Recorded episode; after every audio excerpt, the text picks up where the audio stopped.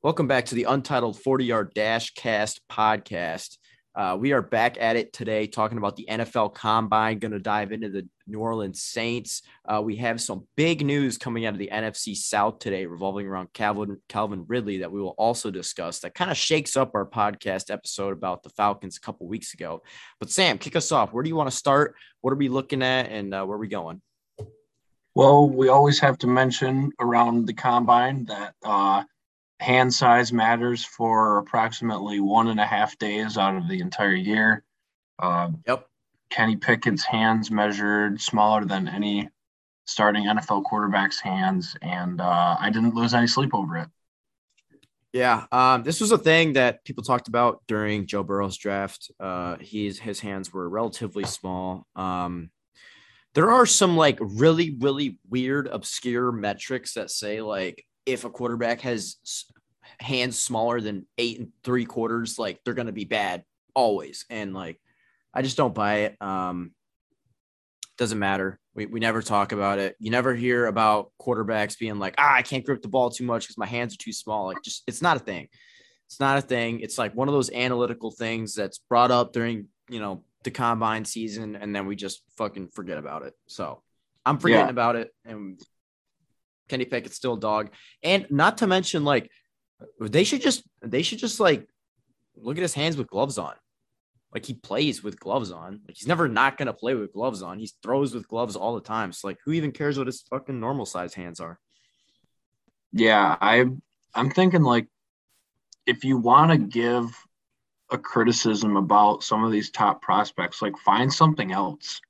Like pull up pull up some tweets from 2014 if you're trying to get some like criticism out here about these guys. Like the hand size, it just doesn't matter. No, it's it's it's bullshit. I mean, we have all this time to to you know to research these guys, watch film, um, find something on film. Like find a, a a good reason on film to not like them. Don't just be like ah, you know they're measurables, not going to work out. How many times have we been proven wrong about measurables in any sports league?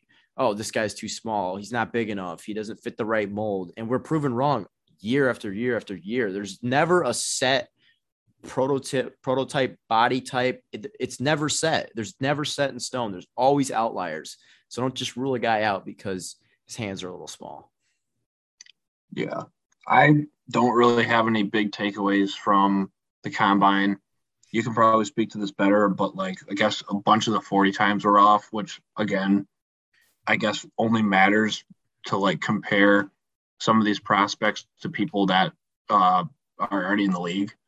But yeah, I don't. Um, the 40 time thing was weird because it's like, okay, this is the NFL. This is the combine. This is probably the biggest thing that they do in the offseason outside of the NFL draft. And the only thing that people watch and care about in the combine is 40 speed.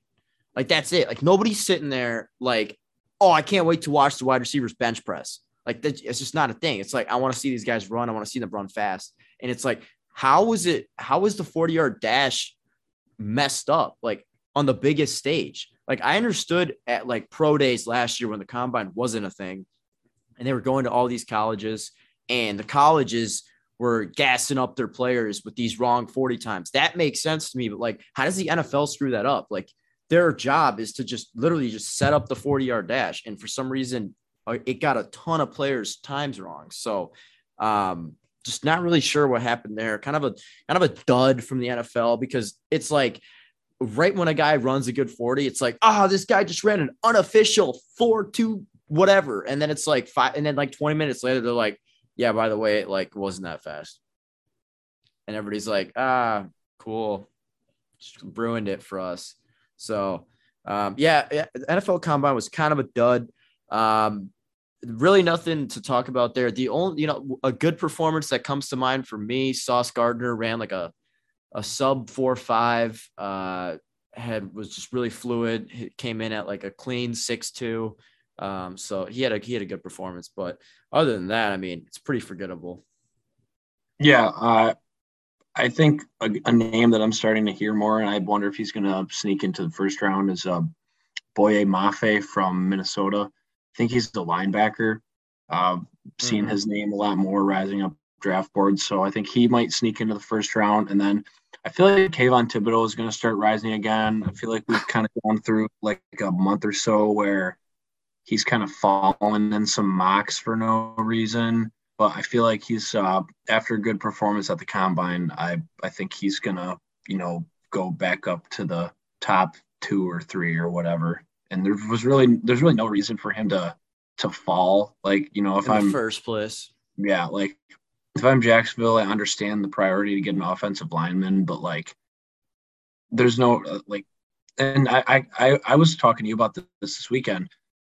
I feel like, you know, if Thibodeaux were to fall a couple spots, feel like there's got to be some like playoff team who would maybe give up a little something to go up and get him because like I feel like I, I, so I, the comparison that I'm hearing between Kayvon Thibodeaux and Aidan Hutchinson is that like, you know, Aidan Hutchinson was a great college player. He was always bought into being a Michigan man, being a Wolverine, like born in Michigan, raised in Michigan, grew up just a little bit outside of Ann Arbor. Whereas, you know, Thibodeaux has been focused on being a pro this whole time, which, you know, I think is a valid comparison to make on a surface level. But like, I, I just, feel like maybe right team would go up and get Thibodeaux. Like, why not? Yeah. Um, if he's there, I mean, the thing is, is like the the NFL draft is always smoke and mirrors. There's there's always so much like going on and reports coming out, and like the whole reason that Kayvon Thibodeaux dropped is because people have like these sudden concerns about his like work ethic because like he likes NFTs. Like that's literally it. Like there's no, there's no like reason behind it. It's like ah, we're just gonna kind of fuck his draft stock for a second, or even maybe it's not fucked, but uh, on in the media's perspective, maybe it is. But you know, teams have their own boards. The teams, you know, scouts put together their own boards for their own teams. So who knows what it really is behind the scenes? But I really have a hard time seeing him drop past you know three or four. Um, Same come draft season. I just I just don't think it's going to happen. So, um, you know, I you know say say the Texans are there and he's and he's there at three. You know, I just don't see them not taking him. So yeah, we'll see. But um, yeah, hopefully he he rises back up on the boards. I think he's going to be a really good NFL player. I think both him and Hutchinson are, but it's it's that weird like comparison. It's like every time there's two elite players at one position in a, in a draft, the, the media is like, no, we can't do that. We have to figure out who's the better player and push that player. They can't be both good. Like, not allowed. No, exactly, not allowed. Like, why can't they just be one A, one B? Like, I, whoever you want to take, man. Whoever's good for your organization, go ahead and take them. But instead, you know, we have to talk about all these different factors, blah blah blah, and then come draft season, none of it's gonna matter. So, um, but what next? So we're going to talk about the Saints here, but we need to talk quickly about the Falcons because we already talked about the Falcons, but there's been a little bit of new developments with Atlanta today, actually. Uh, I guess Calvin Ridley bet on some games, and uh, the NFL has suspended him for the entire season. So Calvin Ridley was out for a large portion of last season uh, citing mental health and other things.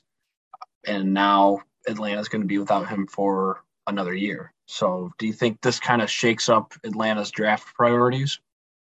Yeah, uh, I definitely think so because outside of their outside of Calvin Ridley, I mean, their wide receiver room is pretty bare. Uh, not a whole lot there, and it's kind of like, oh, our offensive line is bad, and that's the reason why you know Matt Ryan is struggling right now wink. Like they're kind of talking themselves into that, despite the fact that Matt Ryan really isn't that elite, anyways. Um, but if you know now they're like torn because it's like they can't go after offensive line as much as they'd like to because now they have a huge need at wide receiver. Um, and it's not like you have a ton of time left. Like it's not like Matt Ryan's not getting any younger. Uh, if you're gonna win with him, you're gonna have to do it probably now. Um, so it's like you gotta you gotta allocate resources to the wide receiver room. Cal, I mean, Kyle Pitts is there and he's a good player, but like he, he's just he's just a tight end. Like you need you need more on the outside. Um, and you know, with Calvin Ridley being gone, it's just going to really shake things up. Um, what do you make of this like whole story? Like the you know him like the mental health stuff and and then just and then gambling and then also betting on the Falcons too, which is a fucking terrible decision. But like, what what are you thinking about? Honestly, this? you know, I am not a sports gambler, and I feel like a lot of people are mad that he bet on his own team, but like we talk about betting on ourselves all the time. So like if he wants to bet on his team when he's not, you know, with them, I don't really have a problem with that on a surface level. I think, you know, the NFL clearly feels a certain way about players gambling. And obviously that is the punishment, you know, like I don't get how an owner like Dan Snyder can clearly be in the wrong on a number of other topics and be allowed to own an NFL franchise. And the NFL comes down hard on a player who gambled a little bit. Like I, I just I that's kind of what my where my big problem is right now because I, I just don't feel like punishments are consistent across the board. And obviously those are two different scenarios, but I just I feel like yeah. it's it's just a I don't know, it's just kind of whatever. It sucks for Atlanta because I think that's a very that's a key piece of their franchise moving forward. And you know, does it kind of move the needle for them to, you know, try and get some trade value for Matt Ryan and just say, you know what, nope, we're gonna hold the whole ship up. Yeah, while yeah. Kyle Pitts is young. You know, I, I uh, looking at this whole situation, it kind of makes me think that the NFL was trying to make an example out of Calvin Ridley, mm-hmm. and mm-hmm. maybe maybe there's actually a problem within the NFL right now that is very hush hush about players or and maybe coaches and possibly owners uh, being involved with Vegas in some sort of way. Uh, maybe this is kind of happening behind the scenes and like there's some chatter about it. And I guarantee you, Calvin Ridley's not the only one. And it's like they got one and they're going to make an example out of him because you know it's probably a little bit worse behind the scenes than we really think. So um, i think there's a little bit more to this story than we know. Um, you know how far-fetched is it to say that like these wealthy owners in the nfl aren't betting as well in some sort of capacity? Like i guarantee you it's happening. Um, and the nfl is probably kind of shaking in their boots because it's a lot of money that can move. Um, and it's not good. So, yeah, I kind of understand where the NFL is coming from, but my problem with it is like, okay, you, suspend Calvin Ridley for gambling for a year. Um, there's been players that have done far worse and received very, very little in terms of suspensions. Uh, it's really the only problem I have with it. Uh, but if you look at just the case itself and like really try to, you know, hone in on the fact that he was gambling, uh, which can lead to a lot worse. Uh, I'm totally fine with the punishment. So, but you know, this really does shake things up for the Falcons, and and it, and now they're kind of in the situation where, you know, they're they're picking ahead of the of the Saints, who we're going to talk about in a second, and the Saints also need a wide receiver. Um, and there's about three elite wide receivers in this class that teams are going to be going after.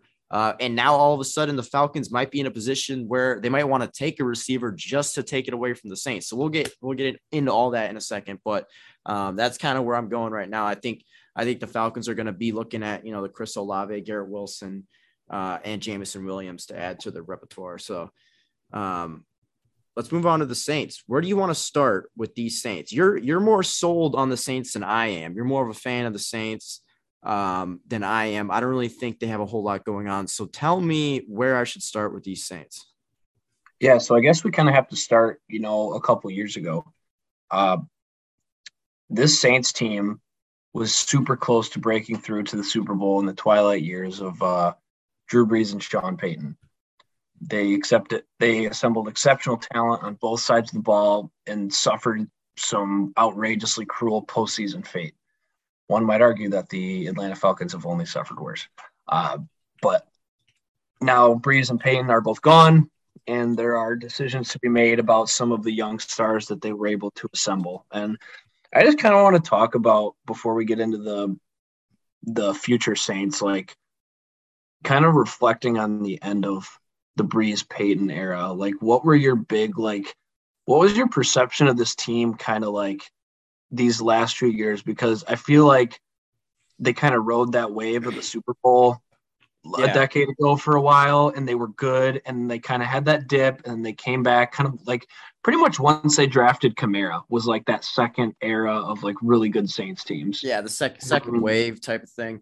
They they I don't know, they kind of always just felt like a second place team.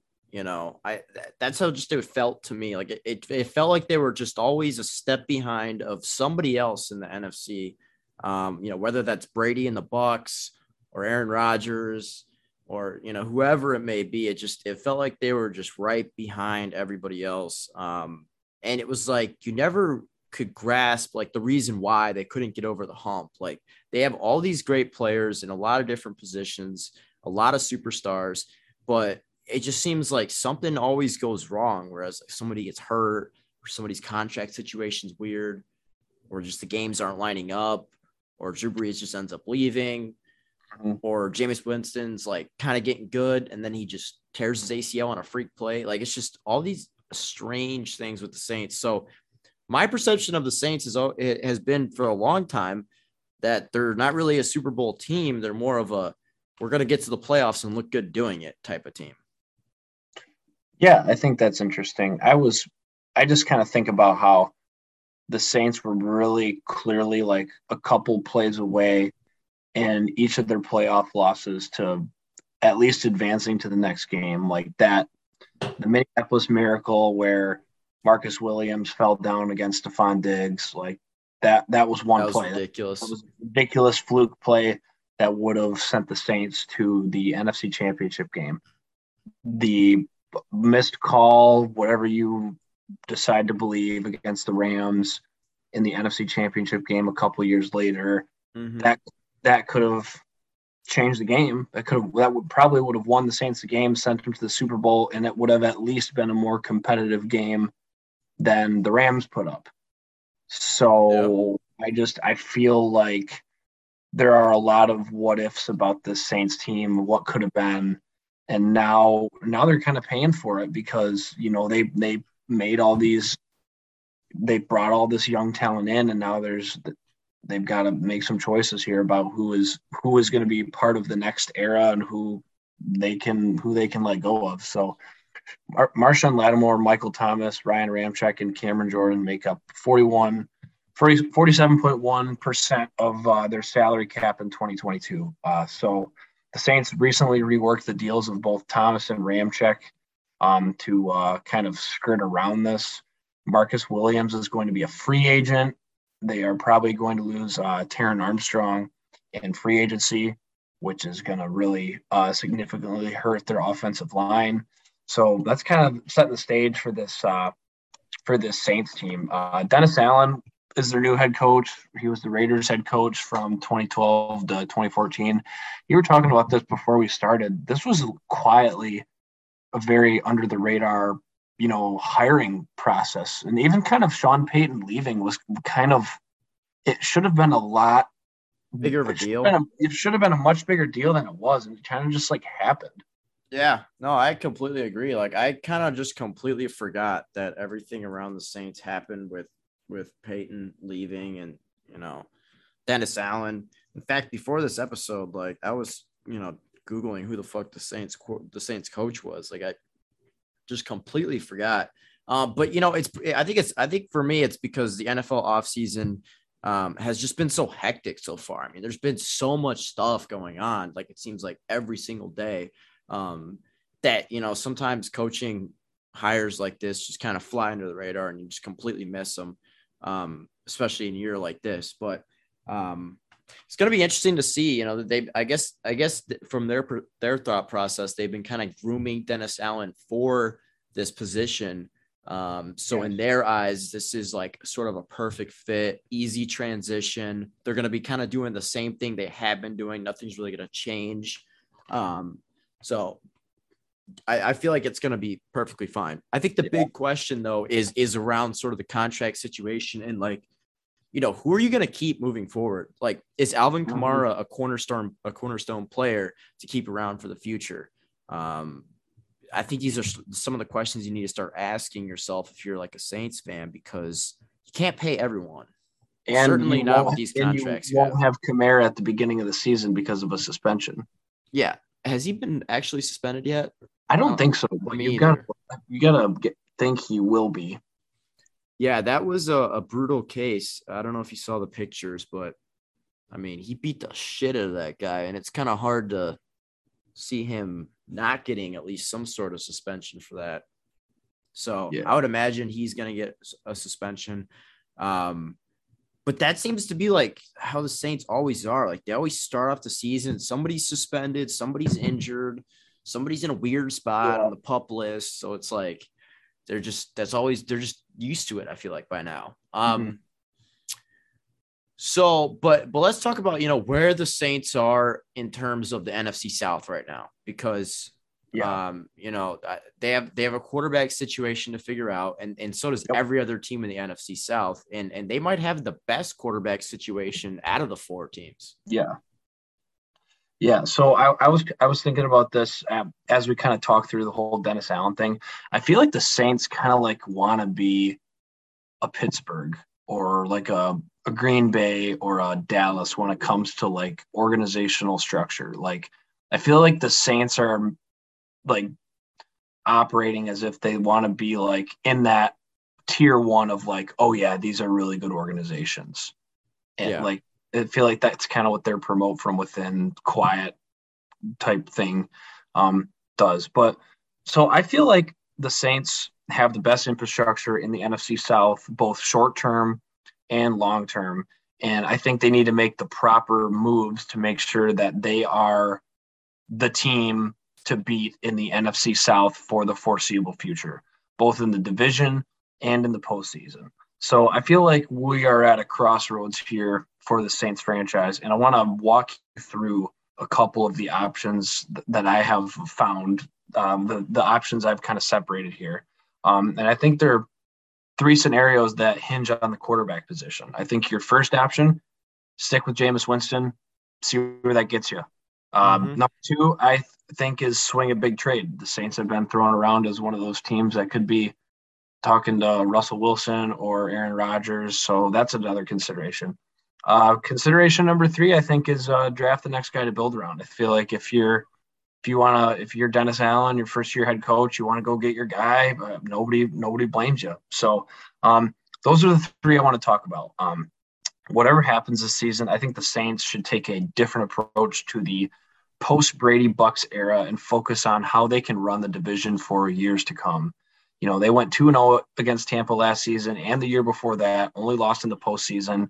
And I think the Saints are operating on a much wider window than both Atlanta and Carolina are. And now Tampa's window has obviously changed, and we'll we'll talk about that in a little bit. Um, but I just I'm getting I'm getting this vibe that the Saints need to be need to start playing like they are the team to beat in the NFC South for the long term now. And it might right. not show up in the win column this year, but I think that Carolina and Atlanta are going to maybe try and focus on making the playoffs next season. I feel like, you know, the Saints could go into next season, not really focus on the playoffs, just be like, you know, we're, we're going to see what we have, uh, move forward and start, start to build this a new way. Mm-hmm. That's, that's, that's uh, fortified long-term. So, um, which, which option do you want me to want me to talk you into first here? You want to talk about Jameis or the trade or the draft? Let's start with Jameis because I feel like Jameis is is really interesting as a character and as a player, and you know, yeah. I do think that he deserves another shot in New Orleans because last year was his best year statistically that he's played. Um, so talk me into Jameis staying with the Saints. Yeah. So I was a big fan of the Jameis Winston Reclamation Project last year. Um, I think he had some great moments last year, and I like like you. I believe that he deserves a shot to come back and be the starter in 2022 after being injured. I think he showed enough last season before he got hurt to make people believe that he can be a long-term solution for the Saints. Mm-hmm. And you know, if if he is, if that's the case, if he comes back and lights it up, you're talking about, you know, comeback player of the year, Jameis Winston leading the Saints to the playoffs. Like this is a very quick fix if Jameis is good. Yep. Michael Tom- Michael Thomas will be back. We think Kamara will be back. Probably gonna draft some skill position talent as well. You've got other receivers in that room that have shown that they're talented, like Marquez Callaway and Tre'Quan Smith. So mm-hmm. I would, I would, I my my opinion here is to take is is to roll with Jameis of these three. And I want to talk into the flip side of this. If Jameis doesn't perform well, all it's going to do is improve the Saints draft stock for 2023 and really gear up to get their guy next year. You want to take you want to take Bryce Young, you want to bring him down to NOLA? Sure, why not?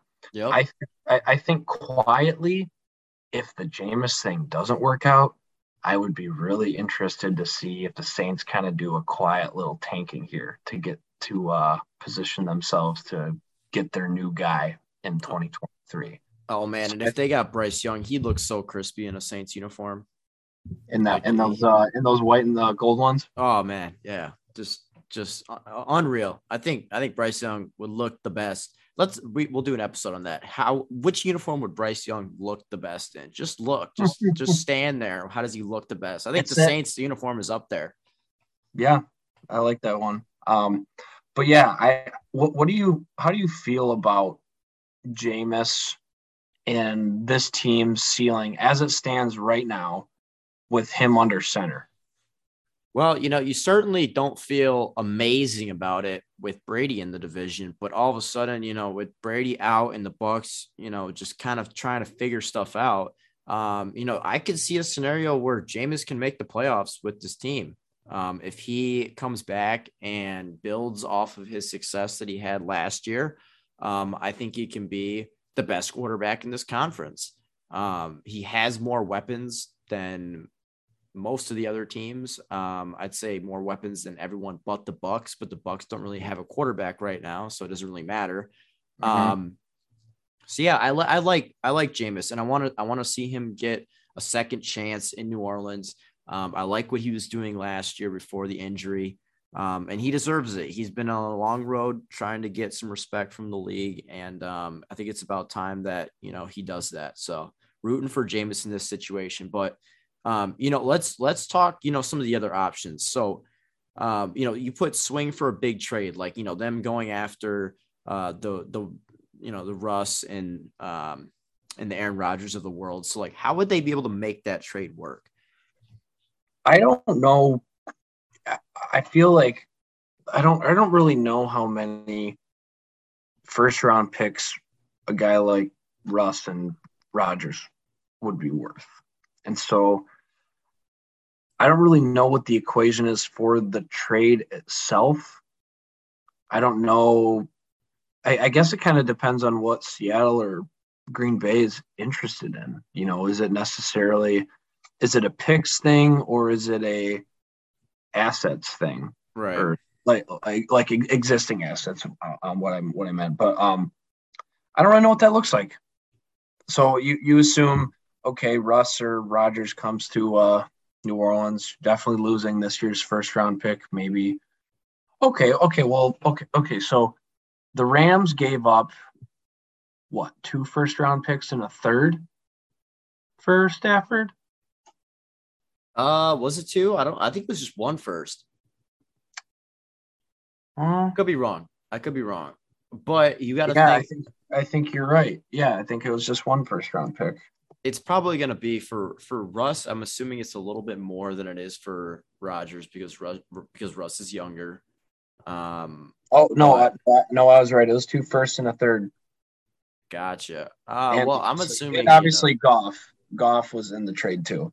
So that you got straight you got straight up a swab. You're gonna have to break the bank if you want one of those guys. And the thing is, is you know, I don't see it happening because the Saints have been breaking the bank for their own players for uh-huh. you know the past century. Like, and they are feeling the effects of what it is to be like in cap hell. So uh-huh. um, I don't think they're gonna break the bank anymore. Like they've they've taken you know too many chances. I think they're gonna be content with their situation with Jameis or you know, I sent you a mock draft last week that I put together for the Saints, uh, where I had them taking Carson Strong in the second, which I think would be extremely interesting. Uh, you know, similar to like a Seattle Seahawks situation where they, you know, draft a quarterback in day two or day three, uh, and then he ends up being a great player. Like, I think it'd be super cool if they added Carson Strong to that quarterback room because you got so much to work with. Like, you have so much room for error, room for players to come in and out. You have Jameis, you have Carson Strong, Taysom Hill. Like, you really can do whatever you want to do. Wait, you don't um, believe you don't believe in Ian Book? Not a chance, man. He played. He had that one game this past year. So bad. I felt so bad for him. Absolutely terrible, terrible. I don't think he makes the roster next year. So, yeah. um, here's my thing about the big trade. I don't feel I've you know I've already kind of laid out here that I think the Saints need to focus on the long game here. I don't feel like this this fits that if you're going after a big name quarterback, you are committing to their timeline. You aren't committing to yours. You're committing to Russell Wilson or Aaron Rodgers' timeline. You know, because they are not only chasing another ring, but they're chasing their own legacy in pro football. I mean, Tom Brady came to the Bucs and it was great. They won a Super Bowl. Awesome. They're always they're always going to love Tom and Tampa but mm-hmm. now they have to now they have to rebuild without him because Brady was Brady left the Pats and was like, "I'll show you." He won his ring. Great, awesome. Now he's gone, and now the Bucs are back in rebuild mode. So right. I feel like if you swing this big trade, and this this goes really for any for any team that's looking at Rodgers or Russell Wilson or whoever it is, if you do this, you're committing to that quarterback's timeline. And for a team like Tampa, I'm sure they're happy with that Super Bowl. They're not like the the Chiefs or the Patriots, and obviously there are standards of excellence there, and maybe maybe that Super Bowl win helps get Tampa closer to being a year in year out contender for a Super Bowl. But right, like you're you're not. I, I just don't I don't feel like this fits with what I think the Saints should look at, and maybe maybe it works out, and Russell Wilson wins three Super Bowls in New Orleans before he retires. Okay, whatever. Yeah, yeah. There are like these. Are these guys are chasing the rings, they're chasing their legacies. Mm-hmm. I don't think it works.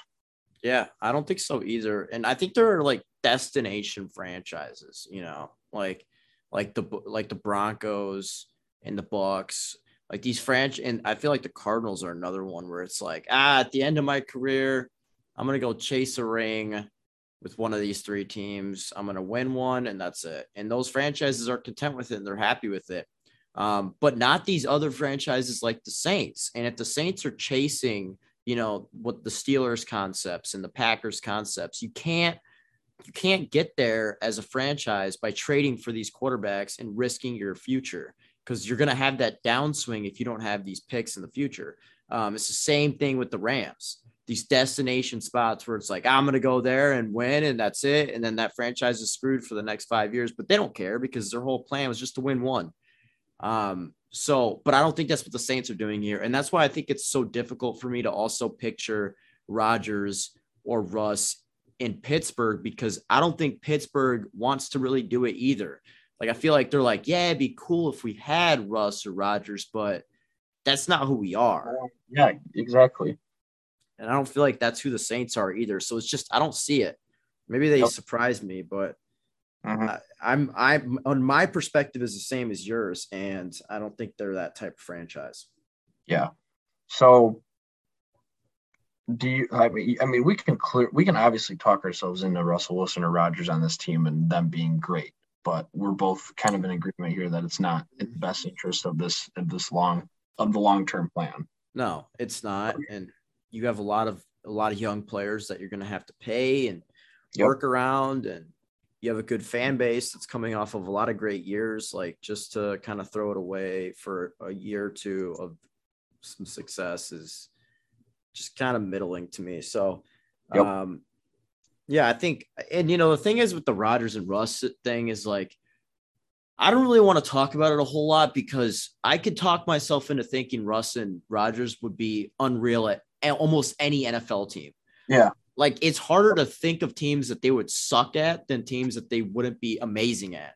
You know what I mean? It's like, yeah, they're gonna be mm-hmm. great fucking everywhere they go. Like, there's only, I mean, maybe the Texans, Jets, and Jags are the only teams that they'd be terrible on, but you could you could picture them in any situation being successful. So yeah, I I just think it's you're waste we'd be wasting our breath. Yeah. So let's move on to the draft here. Indications are that New Orleans could could spend an early draft pick on a quarterback. The QB that they seem to get be getting tied to the most is Ole Miss quarterback Matt Corral, who has long been a favorite on this podcast, and yep. it would be kind of fitting seeing as Matt Corral ended his college career in New Orleans in the Superdome. So I feel like even if they do take a quarterback this year, whether it's Corral in the first or in your mock draft, Carson Strong in the second, I yep. think the intention and the plan should be to not start that guy much, if at all, this season and take a redshirt year to learn behind Jameis Winston or Taysom Hill or whoever.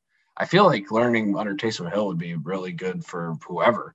Yeah, Taysom Hill could be a really, really good mentor quarterback, in my opinion. Only yes. because he went to BYU and he's probably really smart. That's literally the only reason why. yeah. Um, but, as we talked about, Terron Armstead might not be retained, so offensive tackle should also be a heavy consideration for this first round pick. Yeah. Um, this this first round is going to be interesting for them. Like the offensive tackle thing is is is weird because they were kind of spoiled for the longest time of having two all pro tackles, you know, between arms between Armstead and uh and Ryan Ramczyk, like both of those guys are unreal. Most teams don't even have one tackle that are that is that good, and to have two for so long was was crazy. Um, I think they could be fine if they don't have an elite tackle on the on the other side of Ramczyk. So uh-huh. I could see them not taking a tackle in the first. Um, but they're gonna have to figure out some of their skill position because like we haven't seen Michael Thomas play in forever, and like we don't really know what he has anymore. Like we know he's good, but I've also seen so many receivers in the NFL that struggle with speed just have a downward spiral after some success. Like if you're not the fastest guy in the room and you're struggling with injuries, like your comeback's not easy. It's it's just not easy at all. Like it, there's a scenario where Michael Thomas comes back and he's pretty mediocre, and then you're like, okay, this wide receiver room is pretty bad.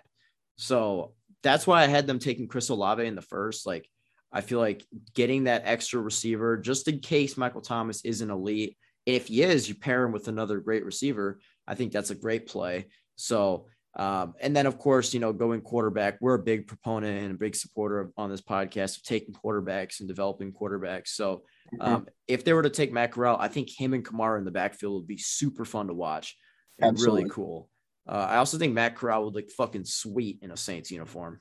I think Des Ridder would look good too. I think he would, yeah. For what it's worth. For what it's worth. Um, do you feel like this draft is, and I don't know how to say this.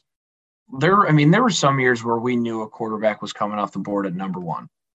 Okay, Most this is this is this is this yeah this is not one of those years, and it's not the Lions are the Lions, and they could take a quarterback at two. But I feel like this is a very interesting draft for quarterbacks, and I think there's going to be a domino effect on quarterbacks based on how the first team that takes one, based on who the first team to take one is. Like I feel like, right, like we talked about last week with the Panthers, they're looking at possibly a quarterback. What if Carolina doesn't? I feel like whoever decides to take that first quarterback is really going to dictate how this first round goes. And I don't feel like that is typically the case. Yeah. Um, in the draft. And I, I feel, you know, like if the Panthers don't take Malik Willis or Kenny Pickett and they fall, does that influ- influence a team like the Saints to maybe go up? Yeah. I, I it's, it's, I don't know. I think the weird thing about this draft is there's a lot of teams that had pretty decent records, but don't feel great about their quarterback situation. Yep. You know what I mean? And like they're like potential plays. Like you, mm-hmm. I mean, even think about a team like the Eagles. Like, would the Eagles draft a quarterback? We've seen them do crazier things. Mm-hmm. Would the Saints draft a quarterback? Sure. Would the Panthers? Sure. With the Bucs, sure. I mean, it's like all these teams, like Steelers, sure, and like they all finished with good records, so they're all in like the, they're all in like the fifteen to twenty five range, and they're sitting back and they're like, shit, we didn't win enough games. But then they're like, okay, well, the quarterback we want might be here still. But Mm-hmm. that big that big might question, like, oh, he might be there, but we don't know for sure. And the draft is always nuts. Like you say, like like if a team takes a quarterback and then teams start jumping up and reaching because the draft gets really weird and crazy when teams do something out of the blue. So like imagine a scenario where the Texans take a quarterback at three. And that just speeds up everything and people start freaking out, Yep. trading up. That's what Um, I'm saying. It can happen. It can happen. Yep. And I think that's why I think that's why so many teams I think that's why you're seeing so many players fluctuate around in this year's draft class because I think there's a lot of smoke with teams trying to cover up what they're trying to do because I think a lot more teams want quarterbacks than we than we think. Yep. Um, I think it's just a, a byproduct of like the rookie class last year being underwhelming at the top. Like basically, you know, all the big guys, big names kind of flopped except Yeah. for Mac Jones, and he was in the middle of the first. So it's like there's Yeah. not that there's not that quarterback rookie candy that we're used to having with like the previous year we had Burrow and Herbert. hmm You could you know throw two in there a little bit, but all those guys were like, oh, you got to draft a quarterback in the first. You can get a guy like this, and now it's like, ah, draft a quarterback in the 15 range so you can get another Mac Jones. Yeah, I mean, you had you had four quarterbacks go in 2020 first round. You had five in 2021, and as of it as it sits right now, we've got one, two, three,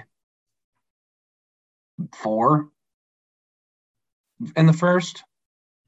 Uh, so Malik Willis, Kenny Pickett, Corral, and Sam Howell in some order, maybe Desmond Ridder possibly maybe, too. maybe Desmond Ridder, maybe Carson Strong. So like we're we're getting there, but I do think like if if Houston takes a quarterback at three, you're definitely going to see Five. that that that ripple effect, and you'll probably see three go in the top fifteen. yeah, 100%. that- so I think it's just going to be an interesting draft because it's been so long since we've seen quarterbacks get taken throughout the first round.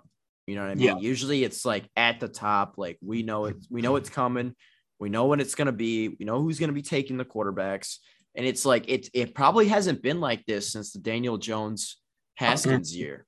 Yep. You know, where you can argue both teams reached. yep.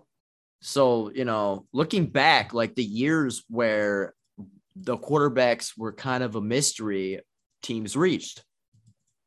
hmm Now here we are again. So I think it's going to be wild. Yeah, I so the other thing is, and you kind of talked about it. I feel like we're going to have a quarterback tangent every single every single week. um, but yeah, it's going to happen. I mean, everybody is. It's really hard to Yeah. talk about without getting on the subject. You talk about smoke screens, and I think the 49ers put together a great one a year ago by finding their guy in Trey Lance, trading up, making people, including Mac Jones, believe they were going to take Mac Jones. So, what are the smoke screens? What teams are privately falling in love with a guy right now and they're positioning themselves to take that guy? Like, is Washington is Washington really in love with Malik Willis, and now with Malik Willis possibly being in play for the Panthers at six, does Washington get crazy and move up to five, which which would make would which would make them have to trade with the Giants, but like something like that. I think you know, think about it in terms of like what what would teams what would teams want right now in a quarterback? And I think if you look back at what Trey Lance was, you're gonna see a lot of the same stuff um, in some in some quarterbacks. Like I don't buy the whole idea that teams are obsessed with Malik Willis. I think it's honestly more probable that teams are obsessed with Desmond Ridder than they are with Malik Willis. Um, just because of his size and his ability to run and his uh and his winning mentality. I think that's a He's big a- one. he's a winner. He's a We're- winner. The first podcast tell you Des Ridder's a winner. Yep, he's a winner. And and like those are the things that these NFL teams care about. Like, uh, is he going to be good in the locker room? Is he going to have that Joe Burrow mentality? Like, that's what they're going to be looking for. And who are they going to be falling in love with behind the scenes? I don't know if it's going to be Malik Willis, but I got a hunch it might be Desmond Ridder. So I don't know. I mean, we're none of us are going to know really until mm-hmm. until it starts, until it happens. But teams are going to be reaching and I mm-hmm. think it's gonna. I think. I think there's gonna be some teams that come out of the draft with nothing, like they just yep. swung and missed. Mm-hmm. Yeah. So let's get back to New Orleans really quick. After quarterback, I feel like the focus here shifts to the defensive backfield. Obviously, um, offensive line would be a consideration as well, depending on how the Armstead thing goes. Um, the Saints have a lot of talent, and they should focus on keeping Marcus Williams. Uh, Paulson Adebo, rookie from Stanford, played well this season. Uh, Chauncey Gardner Johnson is playing like one of the best nickels in the NFL. Um, could I interest you in an aggressive Saints trade to uh, go up and get Kyle Hamilton? Would that interest you? That would interest me. There's just no way I think it's going to happen. Yeah, no way. Um, that's that's kind of my thoughts on the Saints here. I do think getting a I feel like I feel like uh, we're gonna get a lot of uh, Deebo Samuel type comps uh, for receivers in the draft. Yes. Like uh, a sort like oh this guy could be a Deebo Samuel type guy for the Saints, or oh this guy could this guy is a Deebo Samuel type guy that can line up anywhere. I feel like we're gonna get a lot of those comps in because Ja'Marr was like that too for the for the Bengals. So I feel like every team kind of needs that jack of all trades type guy, and like I feel like the oh, same. He's a wide receiver, but he's built like a running back. Yep. Fuck. Yeah, absolutely. That's, that's, they're gonna love it. I mean, that's exactly what Ja'Marr Chase is, and Deebo, and AJ Brown. Like mm-hmm. Treylon Burks is that guy this year. Yep. He, he's the one yeah. that's gonna be like the big body. You know, Arkansas got him the ball a lot behind the line of scrimmage mm-hmm. only because they couldn't throw the ball. But still, like it, it was like we're gonna put him in the backfield and just get him the ball, and that's exactly I think what uh, is a great skill set for a wide receiver to be able to have because it just gives you more flexibility. Um, it, it really opens up the field. So yeah, I think that's going to be another huge flavor of the draft type of thing. Yeah, I'm looking at the Saints depth chart, and it looks like they have Blake Bortles too. That is strange. Um, but the uh, another another guy that I wanted to mention as a rookie is uh, is Pete Werner, linebacker, Ohio State. Um, also played well this season. So I feel like they definitely um, definitely have like the beginnings of the next era of young stars. And uh, you know, once once you decide what you're going to do in the quarterback in the quarterback room, figure out how you're going to start dotting this roster with the with that next generation of uh, impact players on both sides of the ball. Yeah. So um, there's a guy that I want to bring up on their defensive line, David Onyemata. Uh, I don't know if that's how you say his name, but he was drafted in 2016. Uh, D lineman. He has a he has a great PFF grade, uh, ranked seventh out of 110 uh, in the in in the D lineman group. And we were talking a couple weeks ago about guys from Canada. This guy went to Manitoba College in Canada. That's sweet. So uh, here's your Canadian to watch. Uh, underrated guy in the D line. Um, so I like him. Obviously, Marcus Davenport is a beast, and he's really been coming into his own in recent years. Um, and then you know they got Kwon Alexander, Malcolm Jenkins. So I, I, like their defense. I do like Paulson Adebo a lot too. He was a great player in college, and he would have gone much higher in the NFL draft, but he had a shitty 40, so he just dropped to the third round. So but I think he's a really good player, and I think he's going to be a great cornerback for a long time. Yeah. So, Ian, are you sold on my Saints outlook? And of the three options I have presented to you, which one do you think is the is a your preferred option and b the most likely option that the Saints are going to choose? And are they the same? Um, I'm going to go with the option that the Saints are going to keep Jameis Winston. Um, I think they are going to draft somewhere else other than quarterback. Although, if the right guy is there and they're sold on him, I wouldn't be surprised if they pulled the trigger. Um, so I'm leaning the Jameis route. I think Jameis is going to come back, possibly win the division for the Saints, um, and be really fun to watch. And are you sold on on my long term proposal for this team? Do you think the team should set themselves up to run this division? Um, I'm not sold yet. Just because of the cap situation and the money situation, I think is a big problem that needs to be ironed out. And if it is ironed out and figured out, and uh, we're looking good, and Michael Thomas comes back and he's an absolute boss, then um, then I'm jumping on board. But not quite yet. Not quite yet. I still think they have the best outlook for this season. I mean, for this upcoming season in the NFC South, though. Yeah, I, I see multiple scenarios where the Saints don't do much to, you know, improve the overall roster and kind of fall ass backwards into uh, winning the NFC South. They might not win a game, might not win a game in the postseason, but I do think there are a lot of scenarios where they just kind of win this division and nobody really thinks twice about it. Oh, 100%. Yep. So I'm excited. I'm excited to watch the Saints. You know, we were talking about it off air, but like it's so fun to be able to do these these dives into these teams because uh, it gives us like a lot of stock in these teams. And I, you know, there's a lot of times this past season and really my whole life where I've been watching a lot of teams that I don't care about on Monday Night Football, and it's like oh, I don't want to watch this game because I don't really care because I don't really know the players. I don't really know the real problems that this team is facing. So it's fun to go through and and go one by one, team by team, because now you know I'm going to be watching when the when the Saints play on on Monday night, Thursday night games that I wouldn't normally watch, or when the Falcons play, or when the Panthers play, or when anybody that we cover plays. So it's fun. Mm-hmm. Yep. I also want to mention that the Saints have little Lil'Jordan Humphrey on the roster. I just saw that too. Like that they are like pretty loaded at wide receiver with people from college that you know. Yeah. There are a lot of there are a couple of teams like this that are just really deep and you know all of them. Kevin White. Yeah, Kevin White too. Kenny Stills. Yep.